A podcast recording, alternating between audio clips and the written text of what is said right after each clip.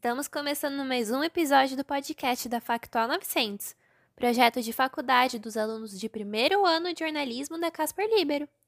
Eu sou a Fernanda. E eu sou a Isabelle. No episódio de hoje, vamos continuar passeando com os músicos independentes da Paulista. Caso você não tenha escutado o nosso último podcast e não esteja entendendo muito bem o que está por vir, não se preocupe. É só voltar um episódio para compreender melhor o nosso rolê na avenida mais amada de São Paulo. Eu aposto que você não vai se arrepender. E para você que já estava conosco desde o último episódio, bora para mais essa aventura. Derrubando com assombro exemplar. Aqui é assim, pede eu toco. Que os astrônomos diriam se tratar de um outro cometa. Quando o segundo sol chegar para realinhar as orbitas dos planetas. Todas as músicas que você vai ouvir aqui, incluindo esse sucesso da MPB que estava tocando, foram gravadas diretamente da Avenida Paulista. A nossa viagem começa com o saxofonista Denis Araújo, mais conhecido como DNS Music. Confere aqui um pouco do som dele e o papo que tivemos.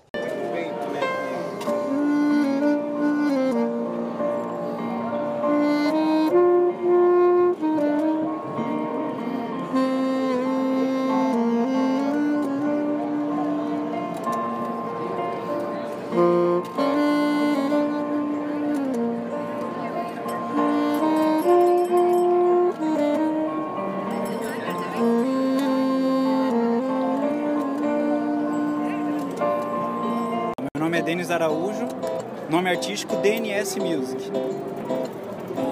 Denis, a gente queria saber se você vive de música. É, eu vivo de música, eu toco aqui na Paulista, nas ruas, no geral, e daí saem os eventos, né? E aí eu toco em eventos. A partir da, da rua, né? Do trabalho nas ruas, aparecem os trabalhos em eventos, né?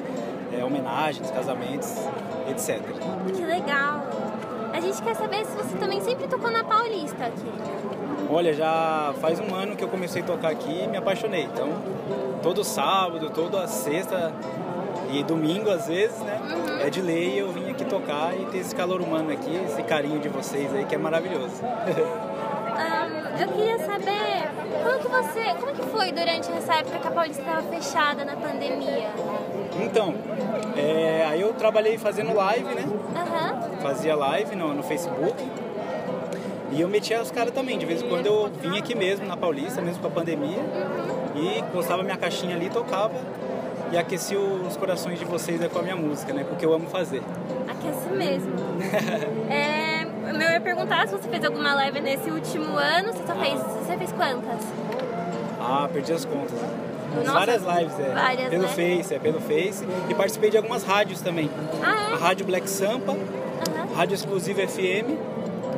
E eu fui no programa do SBT do interior. E o que, que você espera agora do mundo musical? Que a gente tem uma luz no fim do túnel, as coisas parecem estar melhorando de fato agora.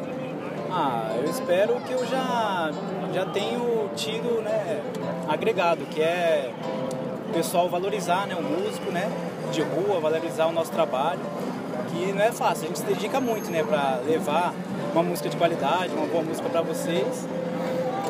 E a gente ama fazer isso. O músico, assim, você não vê um músico assim reclamando de estar trabalhando, porque é o que a gente ama fazer. Então a gente, né, a gente faz com amor e colhe amor.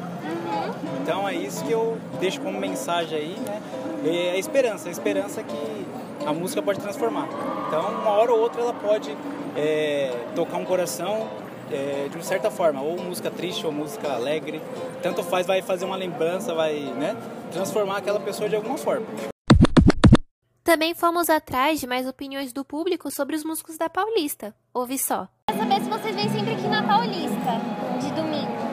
Agora com a pandemia não muito. É, não mais. Bem pouco, na verdade, agora. Por conta da pandemia mesmo, mas antes eu vinha bastante. É, o que, que vocês acham dos músicos que vêm tocar aqui? Vocês acham legal? Eu gosto bastante. É gostoso de ouvir, né, e tal. Ah, passada. Levanta o humor, né, a gente se sente melhor. E vocês já se sentem seguras para ir em algum show agora no futuro próximo? Não. Não, Não? Vocês viram alguma live durante a pandemia de música? Sim. Eu não. Você pode falar algum nome que você viu? Eu, é que é banda de fora, né? Pode ser também. É de rock, fauna, vi, Aham. elevate. Vocês vêm sempre aqui na Paulista? É frequente? De vez em quando. a gente mora um pouco longe. É, de vez em quando. De vez em quando. E o que, que vocês acham dos músicos que vêm aqui mostrar o talento e tudo mais? Eu acho muito legal ter esse espaço de arte, então eu, eu gosto, é uma coisa que eu me identifico. Eu também gosto bastante, apoio. Eu gosto de representativo com a cultura brasileira. É bem legal. Da hora, né? Vocês já se sentem seguras de ir no show agora ou no futuro próximo? Eu já. Já? Eu não. Num show? É, ainda show. não. Eu sim. E nessa pandemia, nessa quarentena que teve no último ano, vocês viram alguma live de algum músico? Olha, eu, eu não tinha o hábito, com a quarentena, eu criei o hábito de ver shows. É, Inclusive, também. eu e minha mãe, a gente fica escolhendo shows já gravado pra assistir. E aí a gente desenterrou vários, assim, tipo Beth Carvalho, Ah. Pagodinho. Tipo, foi um hábito adquirido. E Essas eu, eu adorava show e fiquei sofrida, que não dava pra ir nos shows, que eu gostava de presencial. Ah, eu também, menina. Vocês podem dar alguns nomes das lives que vocês viram? Vocês lembram? Marília Mendonça. É, da- ah, das lives? É. Eu vi do Zeca Pagodinho. Nossa, a live. teve uma coisa super legal que eu falei. Ah, Daniela Mercury. Eu amei aquela live. Teve mais de duas horas de duração. Entre o público, encontramos também uma musicista que está no corre das lives para se manter na música. A gente queria saber se vocês vêm sempre aqui na Paulista, aos domingos. Eu bastante, sim, sim. Com a pandemia diminuiu um pouco, mas Eu só venho às vezes. Só às vezes. Só às vezes. E o que, que vocês acham dos músicos que vêm aqui mostrar o talento deles? Eu acho maravilhoso, eu acho que deveria ter até mais. Geralmente eu sigo eles, acabo criando, né, de certa forma, redes musicais, porque por ser musicista a gente acaba precisando desses contatos, eles dão uns toques, são os melhores lugares para tocar. E até expande o repertório e a gente também percebe que repertórios o público tá ouvindo. Porque a gente, os músicos, quando a gente estuda, a gente gosta de tocar uma coisa, mas o que o público quer é outra. Então acaba, né, expandindo. Sei lá, eu acho que só acrescenta. A arte só acrescenta. Vocês já se sentem seguros pra ir em algum show hoje, no futuro próximo? Show fechado? Show, tipo Rock in Rio ou show da Ivete Sangalo? Não, não. Eu não. E vocês viram alguma live, fizeram alguma live, que, vocês, que você é musicista, né? eh, durante a pandemia? Eu tive uma entrevista porque eu tinha entrado num coletivo LGBT e eu entrei enquanto violinista e atriz, né? Então eu acabei fazendo lives e a minha orquestra também, porque ela é uma orquestra de segmento negro LGBT, que é a Alberto Nepomuceno. Aí eu tive que fazer live, participar de live, assistir eu live. vi uma live do, várias da orquestra lives. dela, ela tocando. Que linda! Eu toquei, eu nem lembrava, ver. Teve vídeo, eu vi você e tal. É, teve bastante live. Tô vivendo de live, não vou mentir. Bom, é isso. Terminamos por aqui a nossa dupla de episódios da série Músicos Independentes pós-pandemia. Mas antes de irmos, deixamos a seguinte reflexão. Se os músicos não tivessem sido afetados pela pandemia, eles estariam na Avenida Paulista? Ainda que sim, o seu trabalho além das ruas seria reconhecido pelo público? As pessoas assistem aos lives de artistas menores? E os shows que queremos ir após a pandemia? Quantos são de músicos independentes? É, vale o questionamento. É importante lembrar também que o Instagram dos músicos está aqui na descrição do episódio.